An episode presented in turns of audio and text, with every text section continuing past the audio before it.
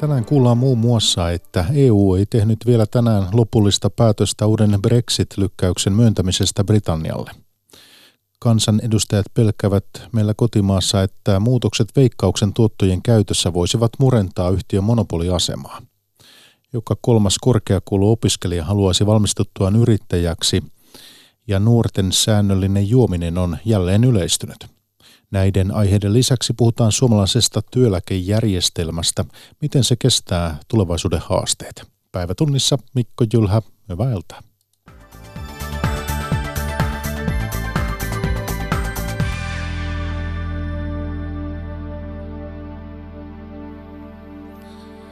Euroopan unioni on periaatteessa hyväksynyt päätöksen lisäajan myöntämisestä Britannian EU-eroa varten, mutta EU-suurlähettiläät eivät vielä tänään päättäneet lisäajan kestosta. Pääneuvottelija Michel Barnierin tiedottaja kertoo, että työ jatkuu lähipäivinä ja alkuviikolla.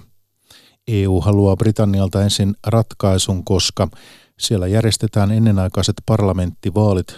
Pääministeri Boris Johnson haluaa vaalit 12. päivä joulukuuta. Pasi Myöhänen jatkaa Lontoosta. No, täällä odotetaan, että asiasta järjestettäisiin äänestys parlamentissa maanantaina. Pääministeri Boris Johnson uskoo, että hän voisi voittaa ennenaikaiset vaalit ja saada niiden avulla konservatiivien oman enemmistön parlamenttiin ja sitä kautta EU-erosopimuksensa ilman muutoksia hyväksytyksi, mutta tällä hetkellä näyttää siitä, siltä, että Boris Johnson ei saa maanantaina tarvittavaa tukea vaalien järjestämiseksi. Hän on sitä aiemminkin yrittänyt ja seinä on tullut vastaan. No, kuka päättää parlamenttivaalien ajankohdasta ja miten? No täällä jos hallitus itse haluaa vaalit, niin silloin niiden järjestämiseksi pitäisi löytyä kahden kolmasosan tuki parlamentista, eli, eli opposition laaja tuki olisi välttämätöntä.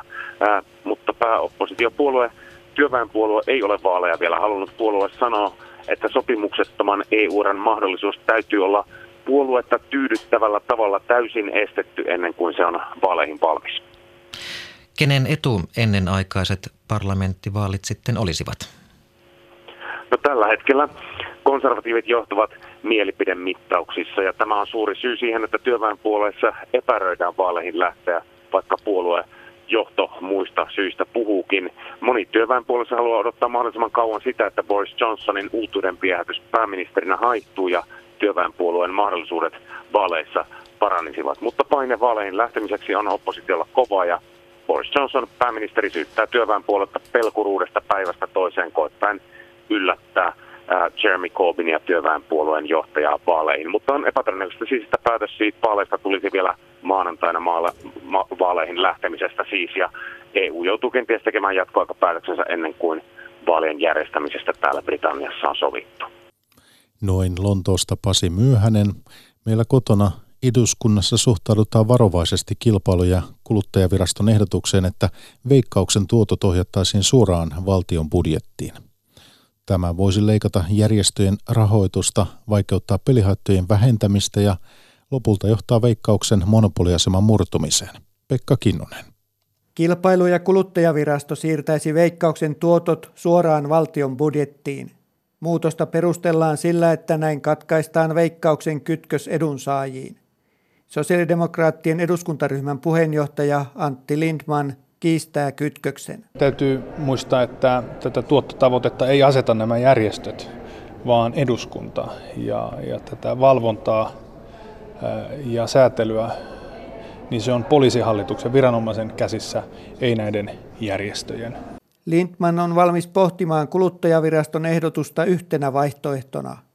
Veikkauksen yksinoikeudesta on kuitenkin pidettävä kiinni ja tärkeintä on, että pelihaittoja voidaan vähentää. Keskustan ryhmäjohtaja Antti Kurvinen korostaa, että kilpailu- ja kuluttajaviraston esityksiin on suhtauduttava vakavasti – mutta veikkauksen asemaa ei saa vaarantaa. Mikä se todellinen iso muutos sitten nyt, nyt olisi, että nehän menee nytkin jo ministeriöiden kautta, jotka huolehtii näistä sivistyksellisistä ja sosiaalisista asioista, mutta kyllähän EUn komission kanssa täytyy tarkkaan ja EUn kanssa muutenkin tarkkaan keskustella se, että jos nyt sitten ikään kuin valtion isoon lähes 60 miljardin valtavaan kassaan upotettaisiin ne veikkauksen tuotot niin ihan ilman mitään, mitään korvamerkintää, niin olisiko meillä enää edellytyksiä ylläpitää tätä monopolia? Perussuomalaisten Ville Tavio on huolissaan tukea saavien järjestöjen tilanteesta.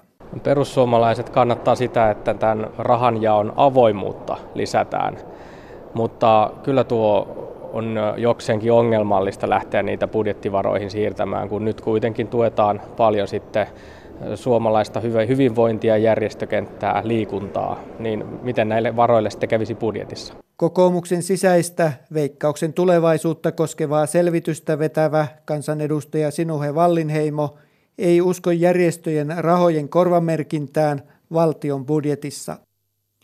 Yrittäjän ura kiinnostaa yhä useampaa nuorta. Jo joka kolmas korkeakouluopiskelija haluaisi valmistuttuaan yrittäjäksi. Jari Järvinen. Hallituksen työllisyystavoitteiden saavuttamiseksi tarvittaisiin kymmeniä tuhansia uusia työpaikkoja ja pian. Talousviisaat ovat ynnänneet, mikä olisi tarkka tarvittava määrä ja mistä työpaikat mahtaisivat löytyä. Suomen yrittäjiltä löytyy heti yksi vinkki. Digi- ja koulutusasioiden päällikkö Joonas Mikkilä meillähän on selkeästi käynnissä tämmöinen iso sukupolvenvaihdos yrittäjäkentässä, eli, eli, eli väestöikääntyminen näkyy myös yrittäjäkunnassa. Iso osa yrittäjistä on lähivuosina siirtymässä eläkkeelle, ja me tarvitaan heidän työlleen sitten jatkajia, eli uusien yritysten perustajia ja sitten myös nykyisten hyvien yritysten jatkajia omistajan vaihdoksien kautta. Suomen yrittäjien tuoreen tutkimuksen mukaan peräti yli 30 prosenttia yliopistojen ja ammattikorkeakoulujen opiskelijoista ilmoittaa olevansa halukas toimimaan yrittäjänä. Aina tilaisuuteen ei kuitenkaan jostakin syystä tartuta. Yrittäjien etujärjestön mukaan konkarit ja nuoret on saatettava yhteen. Digi- ja koulutusasioiden päällikkö Joonas Mikkilä. Meidän on välitettävä myös opiskelijoille – entistä enemmän ymmärrystä siitä, että, että, että nykyisen yrityksen jatkaminen on ihan hyvä reitti myös, myös yrittäjäksi. Ja sitten toisaalta tällä luopuvalle yrittäjäkunnalle on hyvä viestiä siitä, että niitä jatkajia voisi löytyä esimerkiksi korkeakouluopiskelijoiden piiristä. Nuorten ja opiskelijoiden kiinnostus yrittäjyyttä kohtaan on kasvanut selvästi parinkymmenen vuoden aikana. Silti yrittäjäksi haetaan yleensä valmistumisen jälkeen vauhtia palkkatyön kautta. Yritykset ovat alkaneet ulkoistaa työturvallisuuden valvontaa. Ostopalveluna hankittu työsuojelupäällikkö tuo parhaimmillaan asiantuntemusta ja laajempaa näkökulmaa turvallisuusasioihin. Riskinä voi kuitenkin olla vastuun liiallinen siirtäminen ja yrityksen oman asiantuntemuksen heikkeneminen. Kaje Komolainen. Automaatiotekniikan insinööri Marke Paavola on turvallisuuskonsultti, joka hoitaa työsuojelupäällikön tehtävää kahdessa yrityksessä – Tämän lisäksi hän konsultoi useita muita yrityksiä. Protect Oyn turvallisuusasiantuntija Markki Paavola. Se tekee tästä just semmoista niin kuin mielenkiintoista ja tuo tietenkin lisää hyötyä tähän myös tähän työsuojelutyöhön, kun näkee monesta eri yrityksestä niitä toimintatapoja ja voi aina hyödyntää niitä sitten parhaalla mahdollisella tavalla tässä nimenomaisessa yrityksessä. Pesuainevalmistaja Kempit Oy on hankkinut ostopalveluna työsuojelupäällikön. Järjestely on osoittautunut mainioksi tavaksi saada turvallisuuteen laajempaa näkökulmaa ja helpottamaan työtaakkaa. Kempit Oyn toimitusjohtaja Juuso Viherlaakso. Kun yritys on pieni, niin resurssit on koko ajan kortilla. Ja, ja tota, jotta asiat menis eteenpäin, niin oli hyvä ottaa siihen ulkopuolelta niin näkemystä kuin sitten ihan sitä rautaista osaamistakin. Ja, ja näin moni asia on mennyt niin kuin – lähtenyt etenemään oikeasti eteenpäin. Kovin yleistä työsuojelupäällikön ulkoistaminen ei ole, mutta palvelua tarjoavia yrityksiä on alkanut ilmestyä viimeisen kymmenen vuoden aikana. Riskinä on, että tuudittaudutaan siihen, että ulkoistettu palvelu hoitaa.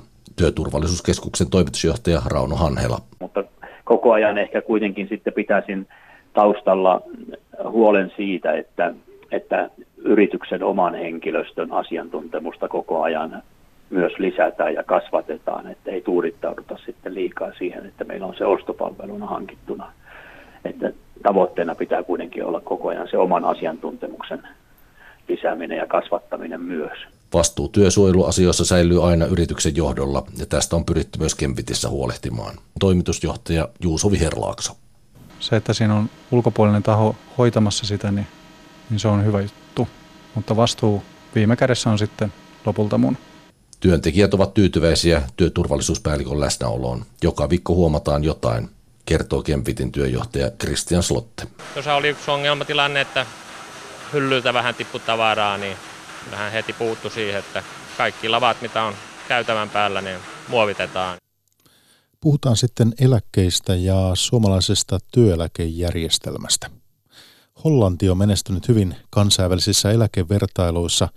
Samalla se on yksi harvoja Euroopan maita, jossa maksussa olevia eläkkeitä on jouduttu leikkaamaan. Voidaanko myös meillä päätyä samaan?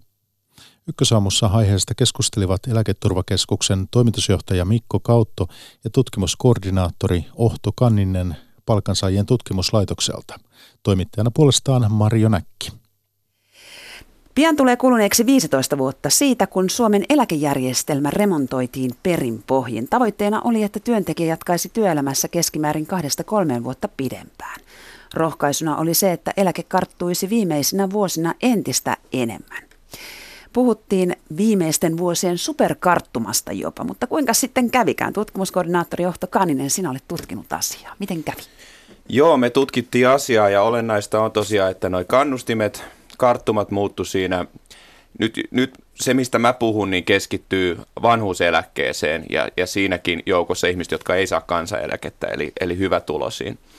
Niin tota, heidän osaltaan niin karttumat tosiaan muuttu, mutta olennainen toinen muutos oli se, että vanhuuseläkeikä ää, muuttui 65 tämmöiseksi joustavaksi väliksi 63-68. Ja, ja, ja käytännössä, mitä me havaitaan, niin ää, käytännössä sillä oli valtava vaikutus ää, itsessään eläkejain muutoksilla. Eli kannustimien muutokset, itsestään superkarttuma ei ollut ihan niin super kuin, kun sitä on ehkä ää, julkisuudessakin puhuttu. Siinä tuli varhennusvähennyksiä. Ää, vanhus, varhennusvähennyksissä tuli muutoksia myöskin, jotka osittain – ää, nollas sen superkarttuman hyödyt, niin, niin kannustin muutokset ei ollut ihan valtavia tällä, tällä joukolla, itse asiassa oli aika pieniä. Mutta, mutta silti käyttäytyminen muuttui paljon, ja miten se muuttui, niin jos yksinkertaistetaan, niin 63 oli se uusi ikä, kun yleisimmin ruvettiin jäämään eläkkeelle, kun se aikaisemmin oli se 60, 65. Tämä, tämä näin sanottuna vähän liiottelee, dramatisoi sitä efektiä liikaa. Se ei nyt ollut mikään kahden vuoden pudotus, mikä keskimäärin tapahtui, mutta, mutta että, että, että tämmöinen, tämmöinen selkeä siirtymä on havaittavissa. Ja, Eli hyvin toimeen tulevat arvostivat vapautta enemmän kuin kertyvää eläkettä. No joo, joo, siis tota, mä en voi sanoa, että mä en tiedä, että mitä, mitä, mitä siellä ihmisten päissä on, on tapahtunut, että sinne me ei olla päästy tällä meidän datalla vielä, mutta, mutta, mutta käytännössä voidaan havaita, että näin tapahtui, että, että siinä mä tohon, tosta nappaisin sillä tavalla, että se mekanismi, mikä johti tähän näin, niin voidaan ajatella, että on niin kuin kaksi ö, yleistä ajatusta, mitkä vois johtaa siihen. Yksi on tosiaan, että tämmöinen niin kuin referenssipiste normi muuttui 65 mahdollisesti 63 ja sitä kautta ruvettiin miettimään päätöksentekoa. Toinen vaihtoehto on, että se on kuitenkin aina neuvottu, se eläkepäätös jollain tavalla neuvotellaan sitten aina firmoissa joudutaan työnantajan kanssa jollain tavalla keskustelemaan tämä asia. Voi olla, että työnantajan normit on muuttunut siinä myöskin. Hmm. No eläketurvakeskuksen toimitusjohtaja Mikko Kautta, miten sinä näet tuon 15 vuoden takaisen eläke, eläkemuutoksen? Oliko se hyvä muutos? No se 2005 uudistus oli erittäin niin kuin, iso muutos. Se oli tämmöinen eläkejärjestelmän sääntöjen modernisointiprojekti. Ja tota, ikään kuin eläkkeelle siirtymisen myöhentäminen toki oli siinä yksi tavoite, mutta sitä tavoiteltiin pitkällä aikavälillä 2030-2050-luvulle. Ja osa siinä oli sitten tämmöinen elinaikakerroin, joka myös hyväksyttiin siinä uudistuksessa, mutta tuli vasta myöhemmin käyttöön. Ja niin kuin Ohto tässä kertoi, niin kyllä siinä uudistuksen yksi seuraus oli, että kun meillä aikaisemmin oli kaksi piikkiä eläköitymisessä, oli 60 vuoden ikä ja 65 vuoden ikä, jossa havaittiin niin kuin paljon eläkkeelle siirtymisiä, niin nämä kaksi piikkiä hävisivät ja niiden tilalle tuli yksi piikki, joka oli siinä 63 vuoden kohdalla. Eli kävi niin, että varhainen eläkkeelle siirtyminen väheni, mutta myöskin äh, vanhuseläkkeelle siirtyminen aikaistui. Ja Tämä oli se keskeinen ikään kuin seuraus tästä uudistuksesta. Efektiivinen eläkkeelle siirtyminen myöhentyi kyllä, johtuen siitä, että varhaisia eläkereittejä karsittiin ja vähennettiin. Mutta se vanhuseläkkeelle siirtymisen ajottuminen aikaistui. Ja tätä on nyt lähdetty korjaamaan tällä 2017 uudistuksella, jossa vanhuuseläkeikärajat ovat lähteneet nousuun viime vuodesta ja tänä vuonna ovat nousseet edelleen. Nyt on 63 vuotta 6 kuukautta sillä ikäryhmällä, joka tämän, tämän iän saavuttaa, se vanhuuseläkeikä. Ja näemme meidän rekisteritiedoista, että, että vähemmän on vanhuuseläkkeelle siirtyneitä tänä vuonna samaan aikaan kuin viime vuonna. Eli edistys edistyy, mutta mitä tämä tarkoittaa meidän eläkejärjestelmän kantokyvyn kannalta? Kyllä sekä 2005 uudistus että 2017 uudistus ovat vahvistaneet työeläkejärjestelmän rahoituksellista kestävyyttä. Tällä hetkellä ei ole näköpiirissä maksulle nousupainetta nykytasolta. Ne isot haasteet liittyy sitten pitkään tulevaisuuteen, jotka on perimmältään tästä syntyvyyden muutoksesta ja vähenemisestä johtuvia. Eli kun meillä tulevaisuudessa on vähentyneen lapsiluvun takia vähemmän työikäistä väkeä, niin, niin sitten jatkossa on vähemmän eläkkeen maksajia. Ohto Kanninen. Joo, mä, mä vielä, kiitos Mikko noista kommenteista, että se, se tosiaan se 65 alentaminen 63, mutta toisaalta samalla tosiaan se alaraja varhennettu ikä nousi 60 62, mikä on se osa, mitä me emme tutkineet, koska se ei tapahtunut sillä tavalla, että sitä olisi asia, niin kuin meidän näkökulmasta parhaimmalla tavalla voinut tu- tutkia niin, niin tämä vähän nyt dramatisoi ehkä tämä, miten me nyt sitten julkaistaan, kun me tutkitaan vain osaa siitä. Me keskitytään siihen osaan, mitä me voimme tutkia. Sitten mä vielä mainitsin, että se oli joustava ää, väli ja se 68 vuoden ikä, se ei alussa näkynyt mitenkään kasaantumisena, mutta sitten myöhemmin, kun katsotaan 10 vuotta uudistuksen jälkeen, niin siellä ruvetaan havaitsemaan, että 68kin jotkut rupeaa jatkamaan, ja, ja että, että tämä tämmöinen jousto, mikä siinä tarjottiin, niin jollain tavalla rupeaa näkyy siinä mielessä positiivisessa mielessä, että kyllä jotkut jatkaa sitten sinnekin ää, kymmenen vuotta myöhemmin. No sanoin äsken, että ihmisten päiden sisälle ei päästä, mutta kokeillaan nyt kuitenkin. Mikä vaikut, vaikuttaa ihmisten eläkepäätöksiin tai eläköitymispäätöksiin? Mikko Kautta, aloita sinä. Kyllä siellä monenlaisia tekijöitä on. Ikäraja on niin kuin vahva signaali, että milloin voi siirtyä ja kyllä se mon, mo, suurinta osaa niin kuin ohjaa juuri käyttämään sitä hetkeä. Ja miksi näin, niin suurin osa vanhuuseläkkeelle siirtyneistä ajattelee, jos puhutaan nimenomaan työstä vanhuuseläkkeelle siirtyneistä, että heillä on jo takanaan riittävän pitkä työura. Ja siinä vaiheessa sitten alkaa olla niin kuin se elämän loppuosan näkymät, jossa rupeaa korostumaan halu tehdä jotain muuta, olla vapaalla, käyttää enemmän aikaa perheen sukulaisten kanssa, tehdä itselleen kiinnostavia asioita ja näin poispäin. Et kyllä se ihmisten itsensä ilmoittama keskeinen syy on, että olen jo tehnyt riittävästi töitä. Nyt riittää.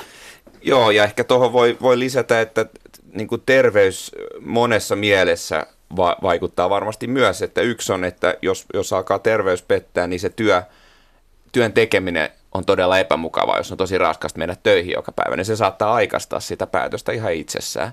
Toisaalta sitten varmasti suunnitellaan myös, on tiettyjä projekteja, mitä halutaan eläkkeellä tehdä ja mietitään, että että miten, miten se oma, oma kunto. Että jollain tavalla terveys pelaa varmaan joka, joka paikassa myös tässä päätöksessä. Miten vaikuttaa työelämän muutos? Enää ei periaatteessa ole niin hirvittävän fyysisiä töitä, mutta samaan aikaan henkiset ongelmat ihmisillä lisääntyy.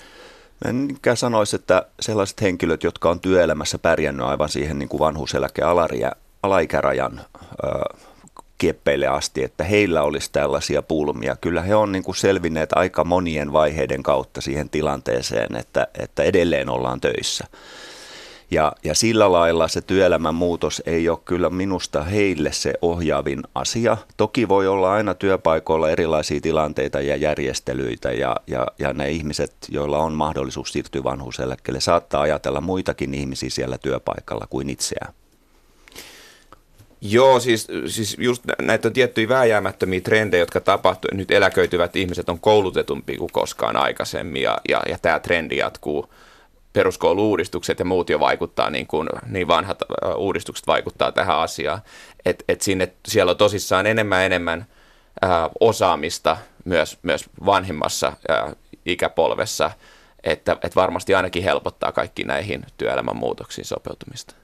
Suomen eläkejärjestelmä sijoittuu neljänneksi kansainvälisessä Mercer Global Pension Index-vertailussa, joka on vuosittain koottava kansainvälinen eläkejärjestelmien vertailu. Ensimmäisellä siellä on Hollanti. No nyt Hollannista alkaa tulla uutisia, että siellä ensi vuoden alusta alkaen aletaan joidenkin sikäläisten eläkkeitä leikata jopa 8 prosenttia. Ja syynä on sikäläisten työeläkelaitosten arvopaperisijoitukset, kuten joukkovelkakirjat, joista saatavia sijoitustuotteja matalat ja negatiiviset korot leikkaavat. Onko Suomen eläkejärjestelmässä vastaavia uhkia? Mikko Kautta. Hollannin järjestelmä tässä suhteessa toimii eri tavalla kuin Suomen järjestelmä. Hollannissa on rahastoiva tämä työeläke ja tota, heillä on sellaiset vakavaraisuussäännökset, että, että pitää laskea ne vastuut sinne tulevaisuuteen ja siitä johtuu tämä eläkkeiden leikkauspaine siellä. Suomessa taas eläkkeet on vahvasta, vahvasti suojattuja. Ne on perustuslaissa tulkittu omaisuuden suojan piiriin kuuluviksi asioiksi tällä hetkellä – ja tota, sikäli kun rahoituksellisia paineita on, niin se ensisijainen väylä on niin kuin maksun korottaminen. Ja, ja tota, tämä on tietenkin Suomessa se keskustelu, että onko meillä maksutaso jo nyt ö, sopiva vai, vai tota, onko sitä varaa nostaa.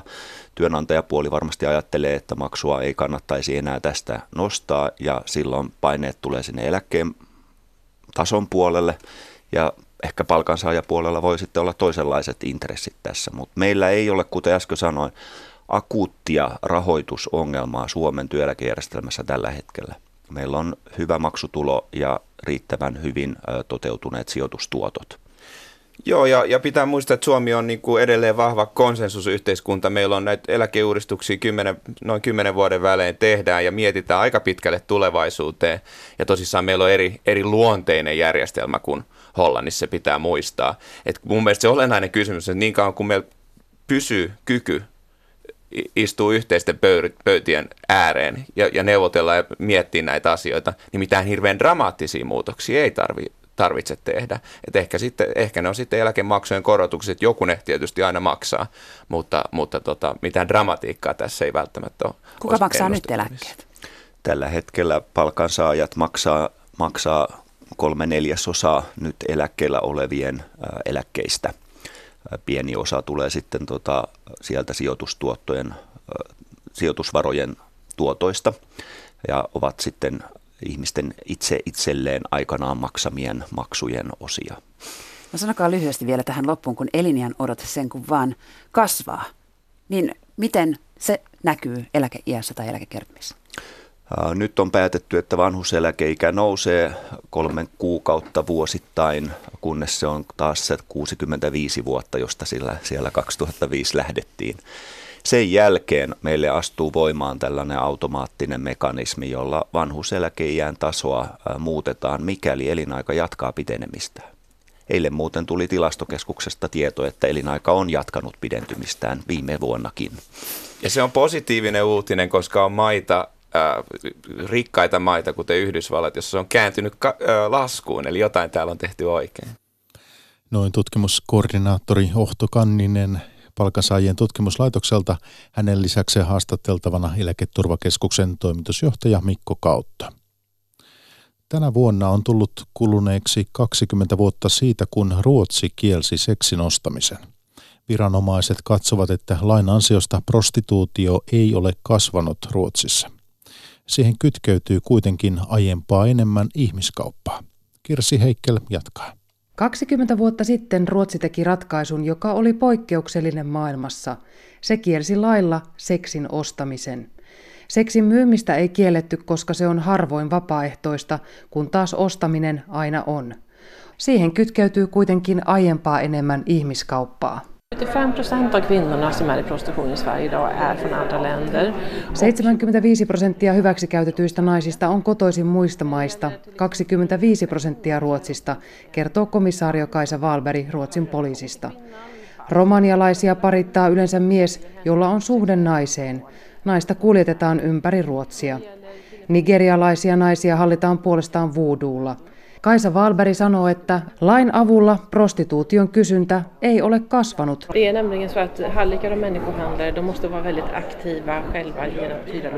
Täällä ihmiskauppiaiden täytyy olla hyvin aktiivisia. He joutuvat koko ajan etsimään uusia tiloja, joissa asiakkaita voidaan ottaa vastaan. Naisia täytyy myös siirtää jatkuvasti, koska kiinni jäämisen riski on niin suuri. Eri toimet vievät aikaa ja pienentävät saatavia tuloja. Ruotsi ehkäisee myös mahdollista tulevaa seksin ostamista. Marie Johansson on yksi heistä, jotka tarjoavat keskusteluapua Tukholman kaupungilla. Vissa känner ju till och med av att man, de vill ta livet av sig för att det är så fruktansvärt jobbigt och skamfyllt. He tuntevat yleensä suurta häpeää ja heillä on ollut jopa itsemurha-ajatuksia. He ovat eläneet kaksoiselämää ja vaikka he ovat halunneet lopettaa pitkään, he eivät ole onnistuneet. Virallisia tuloksia keskusteluista ei ole, mutta Johansson sanoo seksin ostamisen loppuvan lähes kaikilla ainakin lyhyellä aikavälillä. Kirsi Heikkel, Tukholma. Liettualainen yritys on kehittänyt hyvin omintakeisen tavan kiertää alkoholin myynnin aikarajoituksia.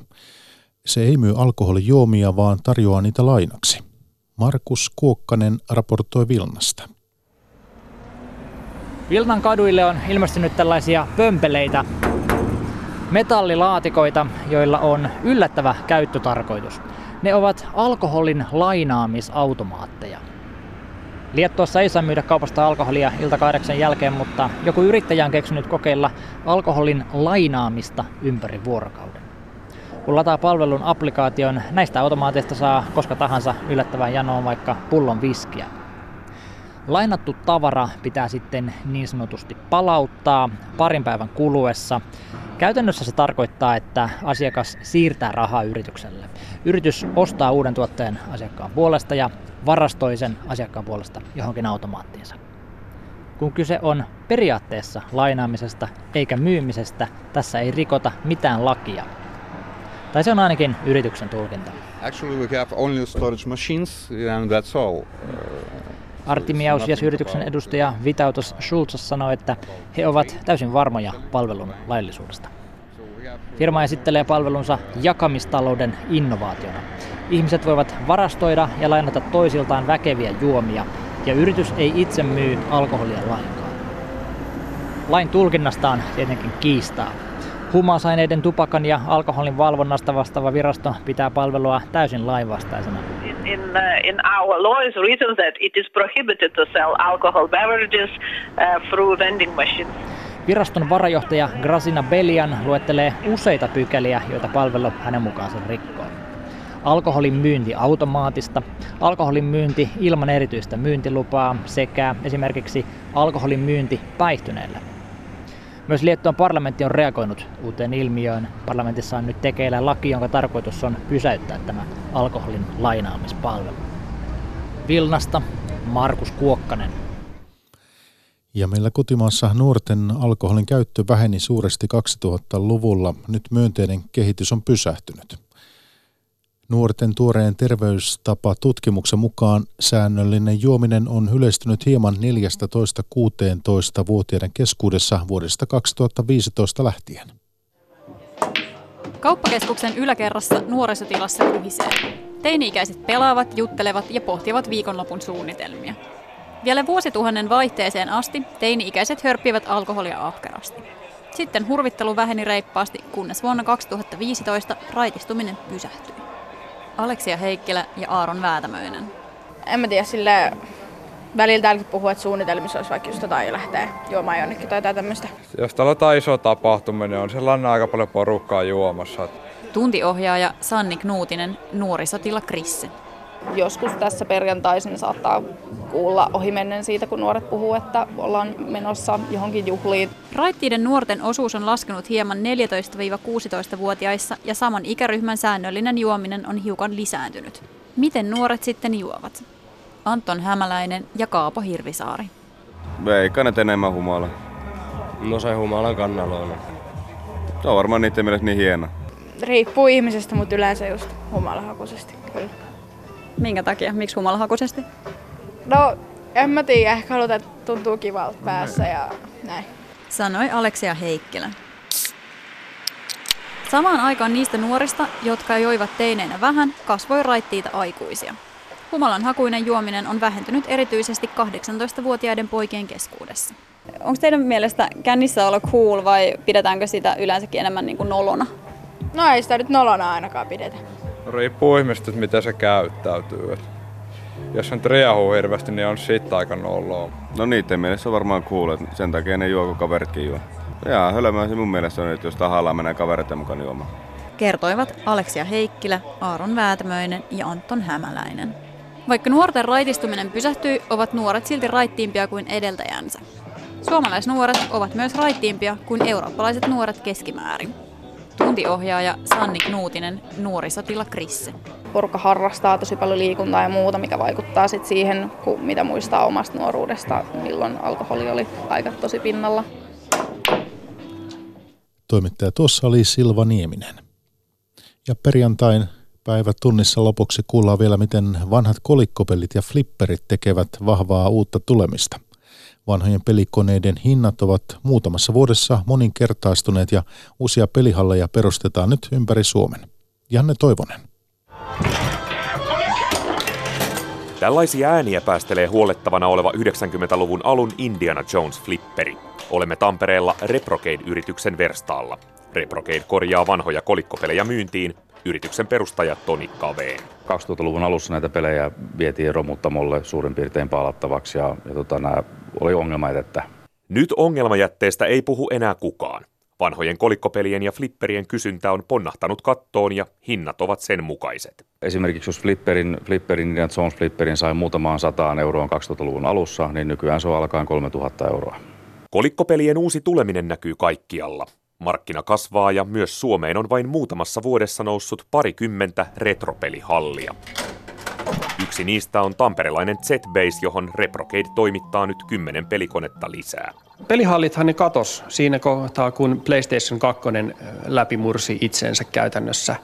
Tietokonepelaaminen on mennyt niin paljon nettiin ja ne ei näy ne ihmiset välttämättä toisiaan koskaan. Niin täällä me pelataan porukalla ja nähdään ja jutellaan ja pidetään kivaa. Näin sanoo Z-Basein yrittäjä Sami Meisalmi. Suosiossa on kyse nostalgiasta ja siitä, että pelaaminen on aikuistunut. Pelit eivät ole enää vain lasten ja nuorten juttu, kertoo pelikulttuurin tutkija, professori Olli Sotamaa Tampereen yliopistosta. Ihmiset ei enää kasvavat aikuisiksi, eivät lopeta pelaamista ja, ja sit haluavat ehkä tavallaan myös tehdä paluuta niihin sellaisiin merkityksellisiin pelikokemuksiin, jotka on jäänyt sitten mieleen sieltä, sieltä aikaisemmilta vuosikymmeniltä.